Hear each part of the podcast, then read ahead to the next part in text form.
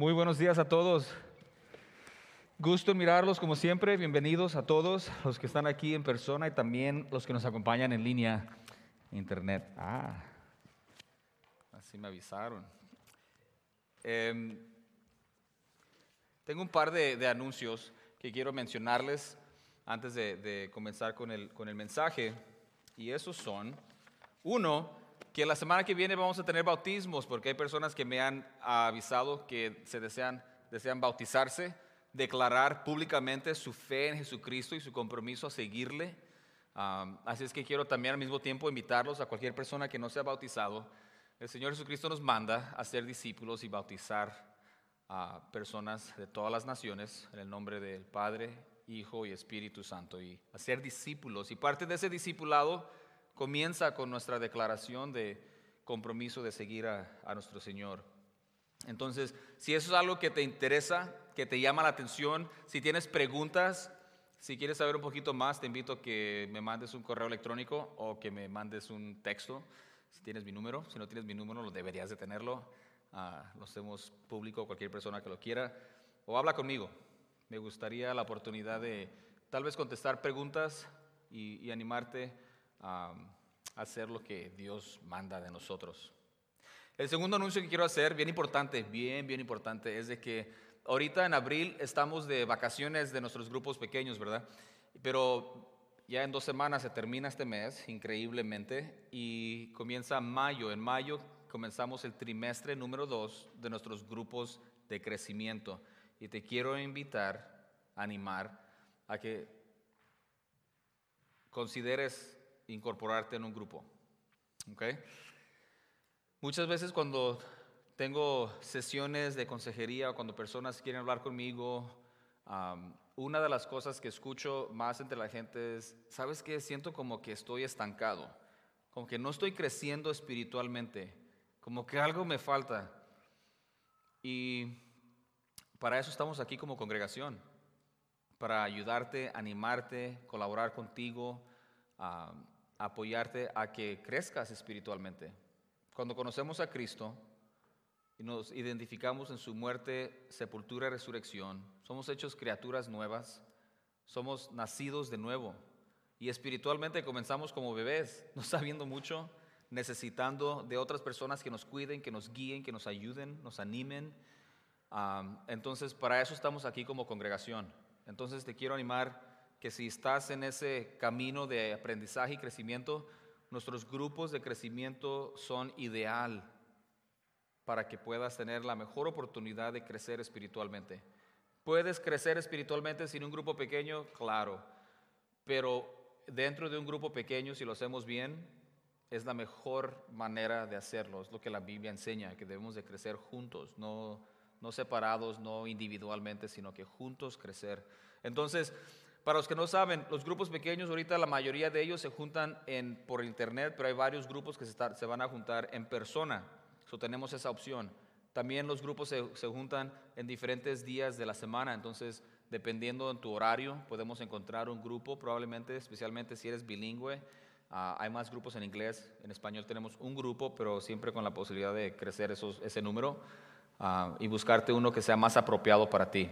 Entonces considéralo, habla conmigo, no tenemos registración abierta porque los grupos que comenzaron el trimestre 1 se van a quedar para el trimestre 2 con algunas excepciones de personas que tienen que cambiar por cuestión de horario o que quieran ser en persona en vez del internet o viceversa. Um, ordené libros.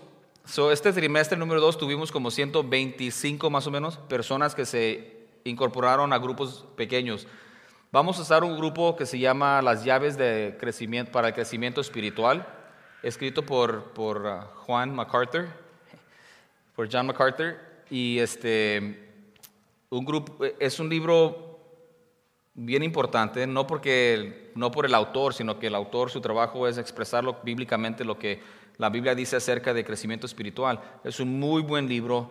Los temas que se van a tocar ahí lo vamos a leer individualmente y luego en grupo lo vamos a, platicar y estudiar. Y luego también yo del púlpito, cada semana voy a predicar acerca de lo que se va a tocar esa semana. Entonces, si te incorporas a un grupo de, de crecimiento, vas a venir un domingo, vas a escuchar un mensaje Vas entonces a, a, leer ese capítulo o capítulos de esa semana y luego te vas a juntar con tu grupo y hacer preguntas o expresar y escuchar de otras personas lo que Dios les está enseñando, lo que Dios está haciendo con ellos y también tú hacer lo mismo. Y así es como crecemos, hermanos.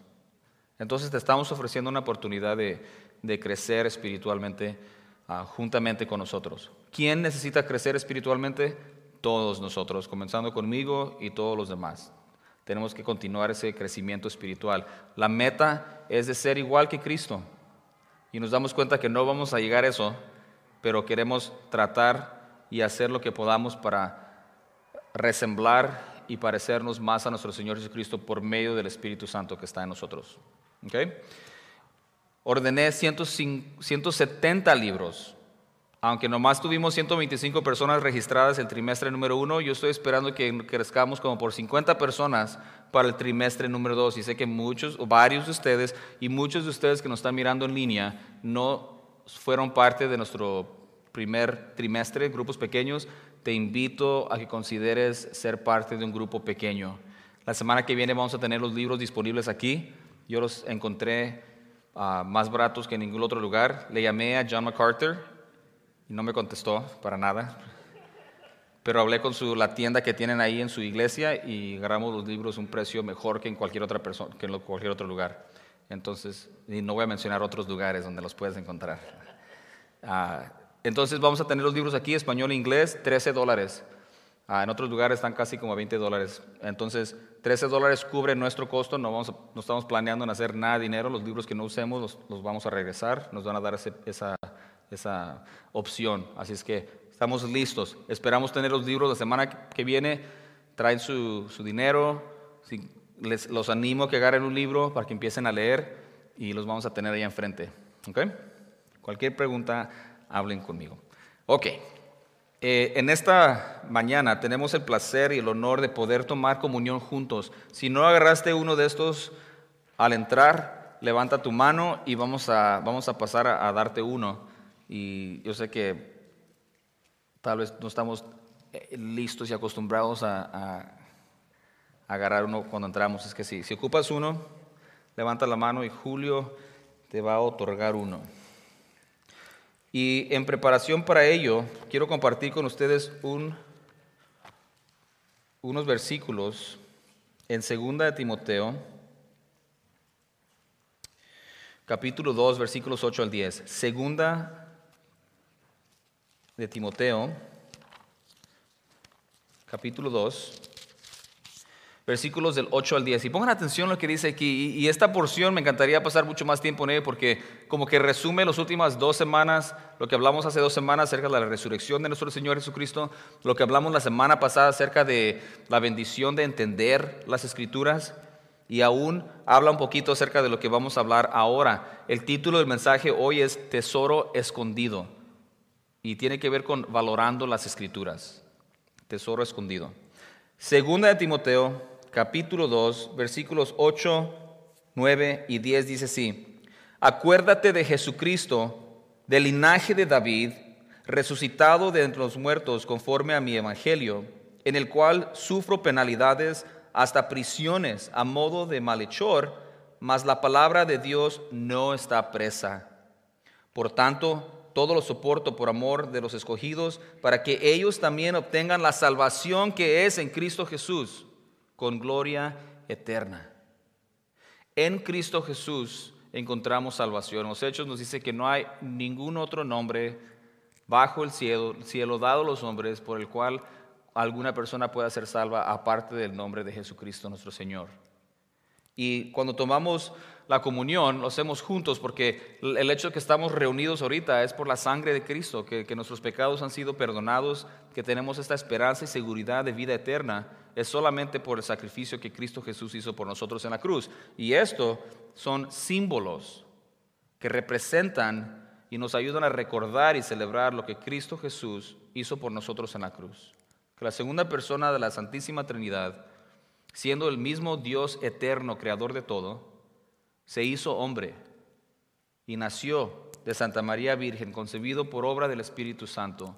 Vivió una vida perfecta y a la edad de 33 años ofreció su cuerpo sin pecado el cual simboliza este pan sin levadura como el precio para tomar nuestro castigo en la cruz. Vamos a tomarlo juntos.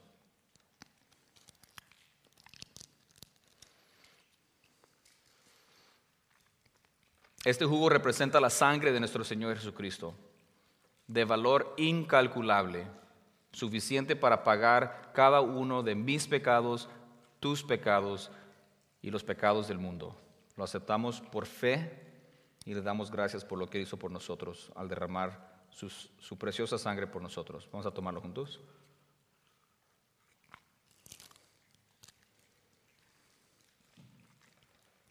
Y oremos, Padre Santo, gracias de nuevo por esta preciosa mañana y gracias por este tiempo que nos permite pasar juntos en su palabra, estudiando sus escrituras, dándole gracias por lo que Cristo hizo por nosotros en la cruz y también Espíritu Santo por abrir nuestro entendimiento, que tenemos la oportunidad de entender este mensaje, que no es locura para nosotros, pero es el poder suyo para salvación para todo aquel que cree.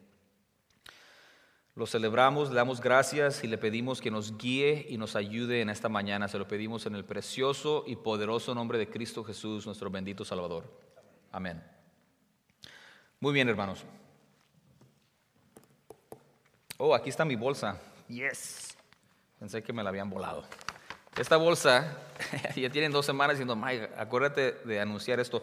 Esta bolsa se mira como una bolsa que ustedes van a recibir o cualquier persona que los visite por primera vez por primera y, los, no se vale poner la máscara y taparse y decir, estoy aquí por primera vez. esta bolsa es un obsequio de parte de, nosotros para decirle que estamos contentos que nos visitas por primera vez y que nos da gusto que estés con nosotros y animarte a que continúes buscando a Dios y buscando una más íntima relación con Él. Y esperamos que nosotros podamos ser parte de ello. Puedes, puedes pasar ahí a la, mesa de, la bienvenida y, diles que eres, que eres nuevo, nueva, y te van a dar una bolsa como esa con unos regalitos adentro. Muy bien, hermanos, en esta mañana me da mucho gusto poder compartir la palabra de Dios con ustedes. El título es Tesoro Escondido. Y lo que quiero hacer ahora, vamos a mirar el Antiguo Testamento, no lo hacemos muy seguido.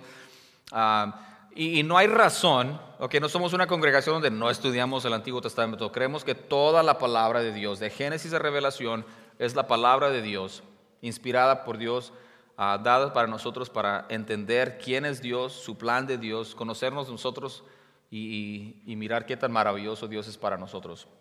Entonces, ah, y la razón por que muchas veces no leemos en el Antiguo Testamento es porque en el Nuevo Testamento hay tanto bueno para para estudiar, para entender, para comprender. Pero eh, ahora vamos a mirar Segunda de Reyes capítulo 22. Segunda de Reyes capítulo 22. Y Primera y Segunda de Reyes tiene que ver con exactamente cómo son esos libros titulados, que es, se trata acerca de los reyes, comenzando con Saúl, primer rey de Israel, y después David, y un poquito de historial. ¿eh? a mí me encanta meditar en estas cosas David, que es el segundo rey de Israel, vivió aproximadamente hace tres mil años. Tres mil. Los Estados Unidos no tiene 300 años de existencia. Lo que estamos hablando ahorita, más para un poquito de perspectiva, estamos, vamos a leer algo que sucedió hace 2600 años con, uh, en Segunda de Reyes capítulo 22. Pero el rey David vivió aproximadamente hace tres mil años. Y Después de ahí, Salomón, después de Salomón, fue, que fue el hijo de David, tercer rey de Israel, ah, Salomón empezó muy bien, muy bien, y terminó muy mal, muy mal. Y como consecuencia, Dios dividió la nación de Israel y diez tribus en el norte se quedaron juntas y eso fueron llamados Israel. Y las dos tribus en el sur fueron llamados Judá. Judá. cuando lees los reyes, que te invito a que lo leas, debemos de leer toda la Biblia, pero vas a mirar que muchas veces la mayoría de los reyes fueron malos, malísimos, casi increíblemente malos, que guiaban a su pueblo de manera pecaminosa. Y ahora lo que vamos a mirar es un rey en Segunda de Reyes, capítulo 22. Déjeme encontrarlo aquí. Creo que van a encontrar esta historia muy interesante. Para algunos de ustedes están muy familiarizados con la historia, algunos de ustedes tal vez estén escuchando una historia por primera vez. Pero la historia es de Josías. Y creo que si no me equivoco, nuestro hermano Omar Carrillo predicó acerca de Josías hace, no hace mucho. Voy a leer los versículos. En realidad quisiera leer todo el capítulo, pero probablemente voy a parar más o menos como en medio, nomás para darles un poquito de, de historial y después vamos a mirar tres puntos que miramos en esta, de esta historia. Y lo que queremos hacer obviamente es hacer aplicaciones personales. No nada más, eso no es una clase nomás de historia donde venimos a aprender cosas intelectuales, sino que más bien aprendemos acerca de la palabra de Dios y Dios nos habla. Es que tenemos que poner atención a que Dios nos quiere enseñar en esta mañana. El título es Tesoro escondido, valorando las escrituras. El versículo clave que quiero compartir con ustedes antes de leer aquí es Salmo 119, versículo 11, pero encontré o busqué una, una versión y no me acuerdo exactamente cuál fue la que usé, pero no le estamos cambiando nada a la palabra. Dice así, en mi corazón he atesorado tu palabra para no pecar contra ti. En mi corazón he atesorado tu palabra para no pecar contra ti. Dice el salmista ahí. Habla acerca de la palabra de Dios es un tesoro. Tomo la palabra de Dios como si fuera un tesoro, algo de gran valor para mí. Y una, una pregunta que les quisiera hacer desde ahorita de una vez es, ¿cuánto valoras tú la palabra de Dios? ¿Cuánto valoras tú la palabra de Dios? Me encanta escuchar historias de personas que cuando de recién escucharon el Evangelio y Dios los convirtió, por ejemplo está el doctor R.C. Sproul, ah, que hace par de años falleció, o maybe hace un año falleció apenas, pero un hombre sobresaliente en las escrituras como maestro, teólogo. Pero la historia de él es de que cuando él se convirtió, cuando Dios lo alcanzó, dice que fue algo tan maravilloso para él, y creo que estaba él en la universidad, dice que en dos semanas leyó toda la Biblia. O sea, no paraba de leerla, estaba tan emocionado y tan enamorado, algo tan excelente que había encontrado, que en dos semanas leyó toda la Biblia. Yo sé que todos ustedes tienen una historia muy similar, ¿verdad? En cuanto escucharon el Evangelio, ¡boom! Niño yo tres semanas, pero algunos todavía estamos tratando de leer toda la Biblia. Te invito a que lo leas, que seas discípulo de la palabra. Y parte de lo que estoy haciendo ahorita con estos mensajes, el de ahora, la semana que viene, estoy preparándonos para los, estudios y las semanas que vamos a pasar tres meses juntos em, en los grupos de, enseñanza, de, crecimiento. Vamos a comenzar con la palabra de Dios. Entonces, la semana pasada, hace dos semanas hablamos de la resurrección. La semana ah, pasada hablamos acerca de cómo es que Dios, por medio de su Espíritu Santo, nos revela su, su su mensaje y cómo somos tan bendecidos en que podamos entender y que ya no creamos que el mensaje de la cruz es locura, sino que ahora nos damos cuenta que es el poder de Dios y nos damos cuenta que, que toda la Biblia es, es como una, una carta de amor de parte de Dios para nosotros y la deberíamos de valorar de esa manera. El punto principal esta mañana es, es esto, aprendiendo a atesorar la palabra de Dios es como comenzamos a vivir para la gloria de Dios. Cuando comenzamos a atesorar, a valorar de esa manera la palabra de Dios, así comenzamos a poder vivir una vida que traiga gloria a nuestro Dios. Entonces, vamos a, tener eso en mente. Déjenme leer, Segunda de Reyes capítulo 22, dice así, cuando Josías comenzó a reinar era de ocho años, sí, tenía ocho años cuando comenzó como rey de Judá y reinó en Jerusalén 31 años. ¿Cuántos años? ¿A, qué edad murió? No saquen el teléfono, yo les digo, 39, 39. Y murió a las manos del rey de Egipto en una batalla. Así es que a los ocho años fue rey y reinó por 31 años hasta que murió en una batalla. Entonces, el nombre de su madre fue Gedida, hija de Adaía, de Boscat. Yo sé que en veces cuando leemos los reyes o Antiguo Testamento, estos nombres nos descomponen un poquito, pero así como yo los pronuncio es exactamente como se pronunciaban hace tres mil años, ¿eh? no se preocupen. E hizo lo recto delante de los ojos de Jehová y anduvo en todo el camino de David, su padre, sin apartarse a derecha ni a izquierda. Y cuando dice que su padre David, Josías eh, existió como en el año 600 antes, el año 600 antes de Cristo. David existió mil años antes de Cristo. O sea, David no fue literalmente el papá de Josías, pero Josías era un descendiente de David. Y David es un rey sobresaliente. Entonces, ah, por ejemplo, lo que leímos en 2 Timoteo dice que Jesucristo es del linaje de David. Muy interesante. Ok, versículo 3. A los 18 años del rey Josías, envió el rey a Safán, hijo de Azalía, hijo de Mesulam, escriba a la casa de Jehová, diciendo, ve al sumo sacerdote Hilcías y dile que recoja el dinero que han traído a la casa de Jehová, que han recogido del pueblo los guardianes de la puerta, y que lo pongan en las manos de los que hacen la obra, que tienen a su cargo el arreglo de la casa de Jehová, y que lo entreguen a los que hacen la obra de la casa de Jehová para preparar, para reparar las grietas de la casa. A los carpinteros, maestros y albañiles para comprar madera y piedra de cantería para reparar la casa. Y que no se les tome en cuenta del dinero cuyo manejo se les confiaré, porque ellos proceden con honradez.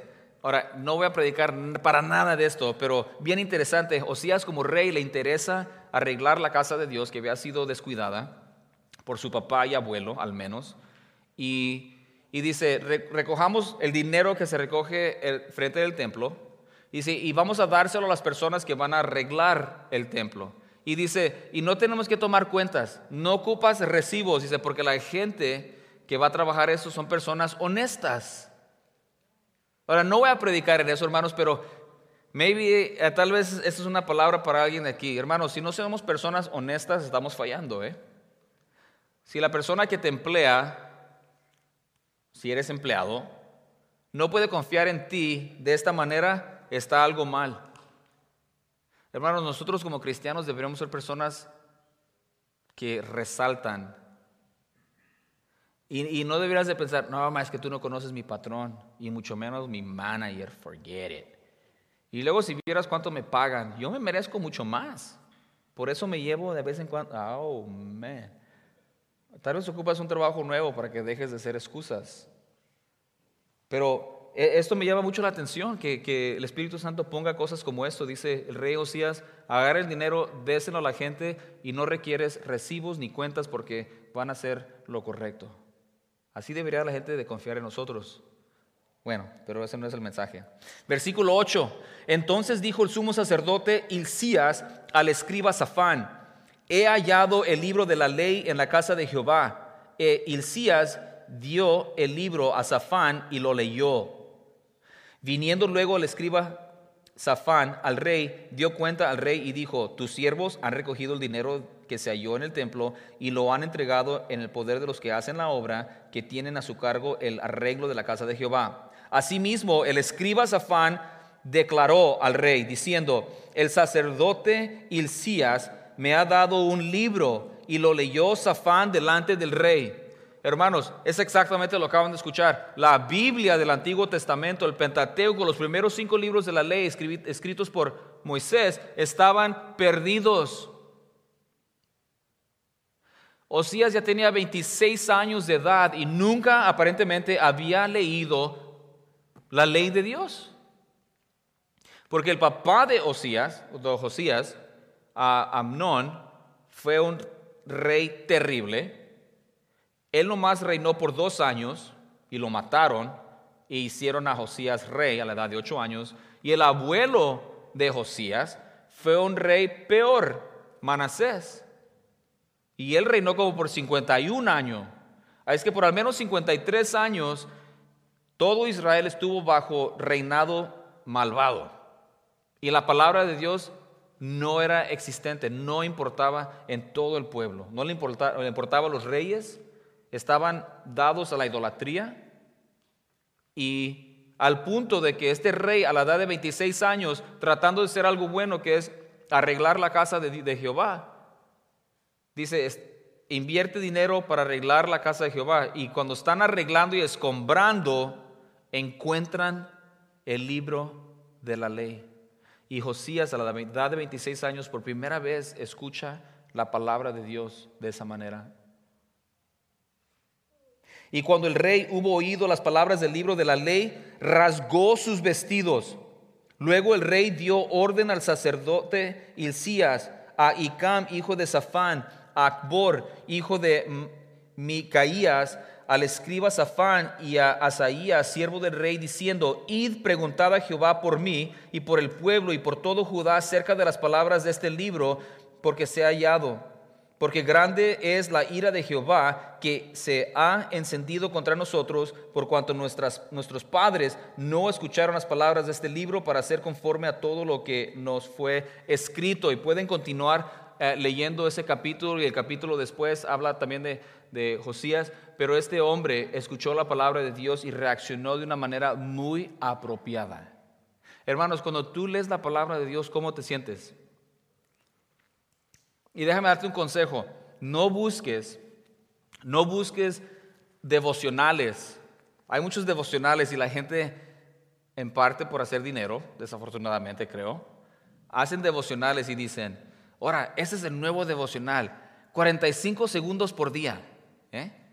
Y luego tienes tiempo para leer un versículo y siempre es un versículo muy bonito. Oh, tengo planes para... Oh, qué suave. No hay nada necesariamente mal en esos versículos porque son palabra de Dios. Lo que estoy diciendo es de que no deberías de permitirte a ti mismo a ser expuesto solamente a versículos escogidos para alabarte o hacerte, hacerte sentir bien a ti. Eso es muy peligroso. Cuando leemos toda la escritura, hermanos, deberíamos en parte tener varias reacciones, pero la reacción que tuvo Osías fue, se rompió su vestidura. No podía creer que a la edad de 26 años estaba escuchando por primera vez la palabra de Dios y todo lo que decía ahí, mucho bueno, pero también mucho malo, porque él se daba cuenta cómo su pueblo estaba actuando, cómo su pueblo estaba actuando con su papá y durante el tiempo de su abuelo, y él dice, oh, nos va a ir mal, Dios nos va a castigar, y se humilla ante la palabra de Dios. Hermanos, es una muy buena reacción cuando estudiamos la palabra. Cuando yo leo la palabra de Dios, cuando tú lees la palabra de Dios, debería de haber un elemento de, de humillación. Y cuando venimos a escuchar el mensaje, no deberíamos de buscar pastores, como dicen en Timoteo, que en los últimos días la gente no va a aguantar predicación sólida, que va a buscar dentro de ellos maestros que les hagan cosquillas que hablen bonito, que no hablen feo del pecado y que cosas... Hermano, nosotros vamos a estudiar toda la Biblia. Y cuando nos habla bonito, gracias a Dios. Y cuando nos dice algo feo, gracias a Dios. Lo necesitamos. Y deberemos de tener una reacción similar a la de Josías. Déjeme hacer un par de preguntas. Mm. Ya les pregunté, ¿cuánto valoras la palabra de Dios, verdad? Pues cualquier, que, lo que sea tu, tu respuesta y la mía, déjame someter esta idea. Sin importar cuánto valoras tú la palabra de Dios, todos deberíamos de valorarla más. En realidad, el valor de las escrituras, la palabra de Dios, es incalculable. Deberíamos de considerar la Biblia, el mensaje acerca de nuestro Dios y Salvador, como el tesoro más grande que tenemos. Ahora, ¿qué, qué atesoras tú? Si te estoy preguntando acerca de tu idolatría y de la mía, ¿qué, qué permitimos nosotros que se meta, eh, que se interponga entre mi relación con mi Dios? Y si eres como yo, tres, cuatro, cinco, veinte cosas vienen a tu mente inmediatamente. Mis emociones, mis relaciones, mi... en veces hasta mis hijos, cosas que, que son buenas. que deberían de ser buenas se pueden convertir en problemas. ¿Por qué, ¿Por qué no pasamos más tiempo leyendo, estudiando, memorizando, meditando y haciendo la palabra de Dios? Y todos podemos pensar en razones. Ahora, no estoy diciendo que no deberíamos de trabajar y no deberíamos de invertir tiempo y energía en nuestra relación. Claro que sí, pero todo dentro del contexto de que este es nuestro primer tesoro y que todo lo demás en nuestras vidas cae bajo de eso entra dentro de eso. Sabes que normalmente, usualmente, no siempre, porque hay cosas fuera de nuestro control, pero usualmente cuando tengo ah, juntas con personas que quieren hablar conmigo, que están pasando por tiempos difíciles, muy seguido, si son sinceros, me dicen algo como, Mike, yo me doy cuenta que he estado alejado de Dios, no he estado leyendo mi Biblia no he estado haciendo tiempo para pasar en oración. Casi siempre. Y otra cosa que escucho muy seguido dentro de iglesias, incluyendo la nuestra, es de que mucha gente dice, me siento como que estoy estancado, como que no estoy disfrutando mi relación con Dios, como que no estoy creciendo. Y, casi siempre podemos apuntar a dos cosas. Uno, estamos eh, ignorando la palabra de Dios, así como el pueblo de Israel y Judá ignoró la palabra de Dios, hizo lo que le dio la gana, o estamos pasando las, las mociones, estamos, venimos a la iglesia, eh, leemos aquí, hacemos un plan de, de lectura, pero no está penetrando la palabra de Dios, no solamente en nuestra mente, pero en nuestros corazones, y no estamos sometiéndonos y humillándonos bajo Dios para que Dios obre en nosotros y nos conforme a ser más como Cristo y nos transforme a ser como Él. No estamos siendo hacedores de la palabra. Hermanos, yo creo que ser cristiano es bien simple. Complicamos cosas bien mucho. Complicamos la situación. Ahora, dije simple, no dije fácil. Porque realmente la vida de un cristiano es negarse a sí mismo, someterse a la voluntad de Dios y seguirle sin importar cualquier cosa. Y eso no es fácil, es simple, pero no es fácil. O sea, no es complicada, la cosa no es complicada. En realidad tenemos que hacer una decisión si vamos a vivir para nosotros mismos o si vamos a vivir para Él. Simple, pero no fácil. Y esperamos que dentro de sus grupos pequeños eh, mensajes como estos, lo que tú haces en, tu casa, ah, eh, en, compañía de otros hermanos, tal vez en tu familia, todo eso te debería de ayudar para que nuestro caminar con Cristo se nos haga más fácil. No estamos buscando fácil, pero siempre es simple, no es fácil. Muy bien, entonces aquí les mencioné muchos de los problemas o cómo reaccionamos a los problemas tiene mucho que ver cómo andamos en nuestra relación con Dios y principalmente cuánta atención y cómo estamos atesorando, valorando la palabra de Dios. Y, espero que estemos tomando ahorita notas mentales de tal vez qué cosas estoy permitiendo que se metan en mi vida e interfieran con mi relación con Dios. y tengo que deshacerme de eso. Y en veces son cosas que no necesariamente son malas, pero le estamos dando más atención que a la palabra de Dios y eso nos está estorbando. Hebreos 12 habla acerca de eso. Y luego también tenemos que pensar cómo estoy intencionalmente haciendo tiempo para yo pasar tiempo con Dios, tiempo íntimo. No a la carrera, no porque lo tengo que hacer, sino porque amamos a Dios. Entonces, ya mencioné, ya casi les di todo el punto uno sin mencionarles cuál es el punto número. El punto número es, o sea, la historia de Josías nos muestra, punto número uno, un nuevo rey. Ya les mencioné quién es, mucha historia acerca de él, sus antepasados, su corazón, miramos su corazón, cómo es que él temía a Dios, tenía convicción del pecado, mostró arrepentimiento, deseaba el bien de su pueblo, no hizo excusas. Y lo mencioné en inglés, o déjenme mencionarlo aquí, creo que, creo que esto vale la pena mencionar, pausar un poquito y mencionar esto. Josías tuvo un papá terrible. literalmente, no solamente no le enseñó nada acerca de la palabra de Dios, pero su ejemplo fue algo desastroso. Como rey de Judá, fue un rey malo.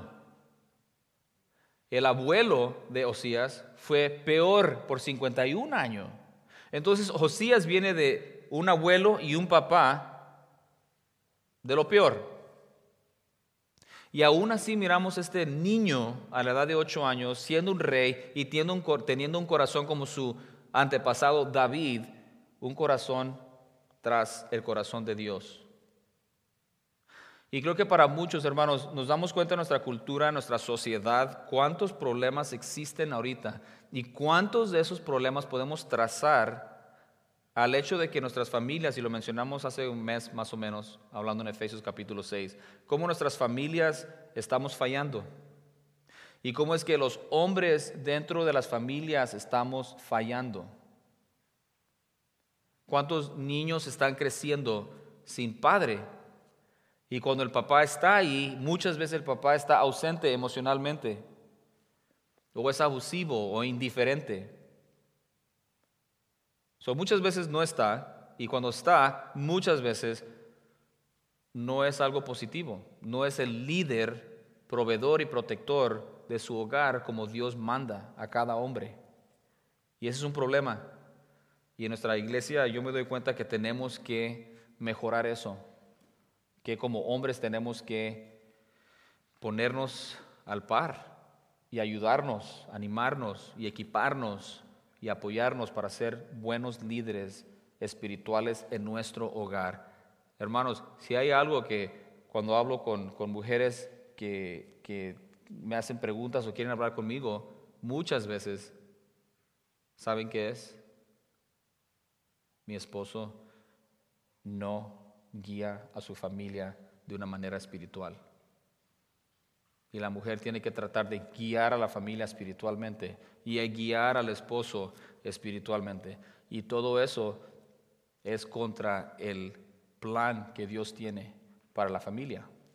Así es que pongámonos las pilas, hombres y todos, a ser más como Cristo. Pero aquí este Josías no usó a su papá ni a su abuelo como excusa. Y hermanos, muchas veces podemos usar nuestras circunstancias y decir, bueno, es que mi papá así era y mi abuelo era peor, así es que, pues yo también. Ok. Sí me entiendes, ¿verdad que sí? Y, y buscamos lástima o aceptación de nuestro deseo de ser mediocres. Hermanos, como cristianos deberíamos de ser todos personas excepcionales. Y no estoy hablando de dinero, no estoy hablando de, estoy hablando simplemente personas rectas, personas íntegras, personas sinceramente buscando a Dios, siendo humildes siervos de Él. Personas muy especiales. Y Osías, me encanta eso cerca de él. Aunque tuvo un abuelo y un papá terrible, él de todos modos no lo usa como excusa. Él decide, se compromete a seguir a Dios de todo corazón. Y lo hace toda su vida. Muy bien, entonces miramos un nuevo, rey y el punto número dos, miramos un encuentro accidental donde encuentran la palabra de Dios.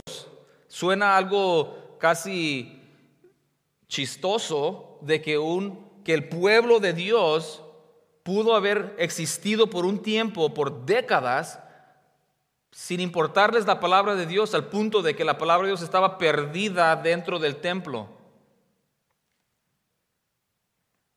La gente no tenía temor a Dios. La gente no tenía a Dios como guía, no tenía la, verdad de Dios para ayudarles. Y déjeme hacerles una pregunta.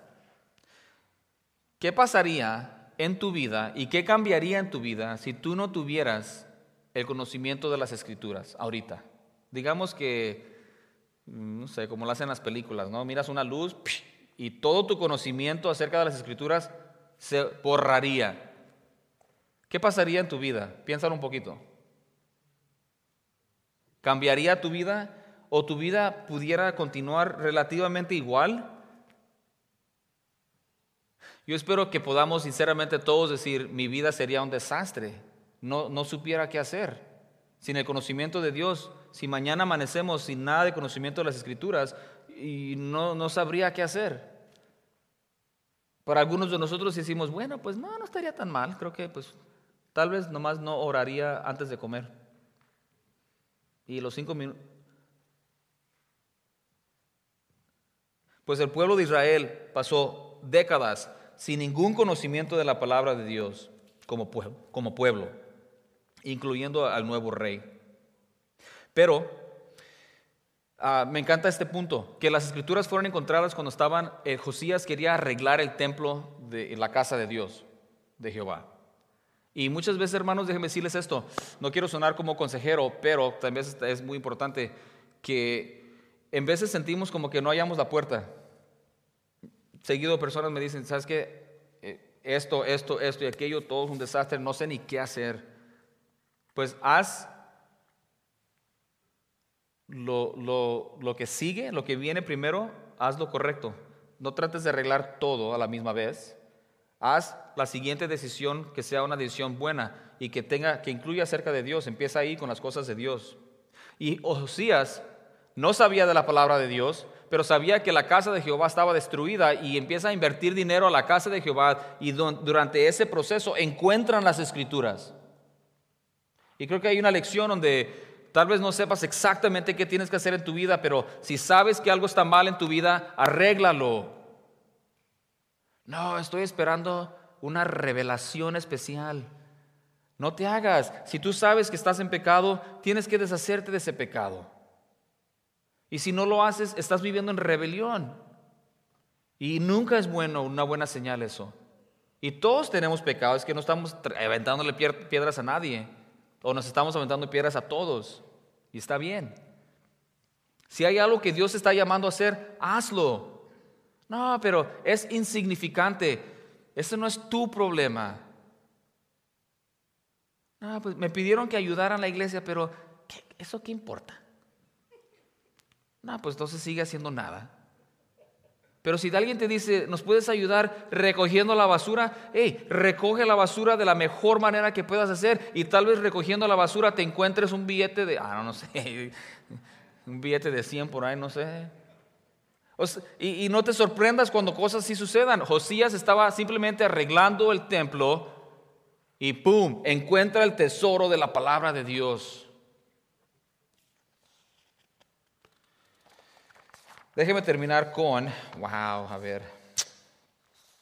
Quería leerles Deuteronomio capítulo 6, pero nada más les voy a leer algunos versículos, porque Josías escuchó por primera vez esto que Jehová dice en Deuteronomio capítulo 6, y voy a comenzar con el versículo 1. Estos pues son los mandamientos, estatutos y decretos de Jehová vuestro Dios que mandó que os enseñase para que los pongáis por obra en la tierra a la cual pasáis vosotros para tomarla, para que temas a Jehová tu Dios, guardando todos sus estatutos y sus mandamientos que yo te mando, tu hijo y el hijo de tu hijo, todos los días de tu vida, para que tus días sean prolongados. Oye pues Israel, y cuida de ponerlos por obra para que te vaya bien en la tierra que fluye con leche y miel y os multipliquéis como te ha dicho Jehová Dios a tus padres. Y luego les comienza a decir, ¿te imaginas el rey de, Judá escuchando esto por primera vez? Por eso se rompe su, su, su vestir y se humilla ante Dios y se da cuenta que como nación estamos haciendo lo opuesto de lo que Dios nos ha mandado hacer, nos vamos a meter en problemas y le pide a Dios y Dios lo bendice. Entonces déjeme terminar con el tercer punto, que es una bendición. En el versículo 19 y 20, que no leímos al principio, se los voy a leer ahorita. Segunda de Reyes, capítulo 22, versículos 19 a 20. Dice así, y tú, bueno, ah, comenzando con el 18, más al rey de Judá que os ha enviado para que preguntas, para que preguntaseis a Jehová diréis así. Es lo que Dios le dice a Josías después de que Josías mandó a los hombres a inquirir acerca de Dios. Dios le dice a Josías, así ha dicho Jehová, el Dios de Israel, por cuanto oísteis la palabra del libro y tu corazón se enterneció y te humillaste delante de Jehová cuando oíste lo que yo he pronunciado contra este lugar y contra sus moradores, que vendrán a ser asolados y malditos y rasgaste tus vestidos y lloraste en mi presencia, también yo te he oído, dice Jehová. Por tanto, he aquí, yo te recogeré con tus padres y serás llevado a tu sepulcro en paz y no verán tus ojos todo el mal que yo traigo sobre este lugar. Y ellos dieron al rey las respuestas. Dios bendijo a Josías y le dio trece años más de paz en su reino. Dice, de todos modos, este pueblo necesita ser castigado y fue castigado usando los la Babilonia, Nabucodonosor. Pero dice, a ti, porque escuchaste mi palabra, te humillaste y enterneciste tu corazón en vez de endurecer tu corazón, te voy a bendecir. Y vas a vivir los próximos 13 años y vas a morir en paz y, te vas ir con, te va a ir bien. Una bendición. Hermanos, en Salmo 1, 1.3 dice, bienaventurado el varón que no anduvo en consejo de malo, ni estuvo en camino de pecadores, ni en silla de escarnecedores ha sentado, sino que en la ley de Jehová está su delicia, en su ley medita de día y de noche, será como árbol plantado junto a aguas corrientes de agua, que da su fruto a su tiempo, su hoja no cae y todo lo que hace prosperará. Dios nos promete la misma bendición que le dio a Josías si estamos dispuestos a reaccionar a la palabra como lo hizo Josías. Escuchó la palabra, quiso escuchar más se humilló ante la palabra, aceptó, no hizo excusas y se humilló ante el Rey de Reyes. Y el Señor Jesucristo, Dios, Jehová le dice, porque actuaste de esa manera, yo te voy a bendecir a ti. Y espero que eso es lo que nosotros queramos, hermanos. Hay mucho al tanto. Yo quiero que Dios me bendiga. No nada más para mí, pero para mi esposa. Para, yo quiero ser bendición a mis hijos. Yo quiero ser bendiciones a mi iglesia, a mi comunidad, a todas las personas que encuentro. Pero tenemos que ser como Josías. No hacemos excusa, no apuntamos dedos a otros, sino que nos comprometemos a conocer y a buscar a Dios de todo corazón. Tenemos que aprender a atesorar la palabra de Dios. Padre Santo, gracias le damos por este tiempo y gracias por su palabra, gracias por esta historia de este rey. Nos da ánimo y esperanza de que nosotros podemos ser algo similar o más por medio de la presencia de su Espíritu Santo en nosotros. Todo para honra y gloria a su santo nombre. Le pido perdón por nuestras faltas y pecados.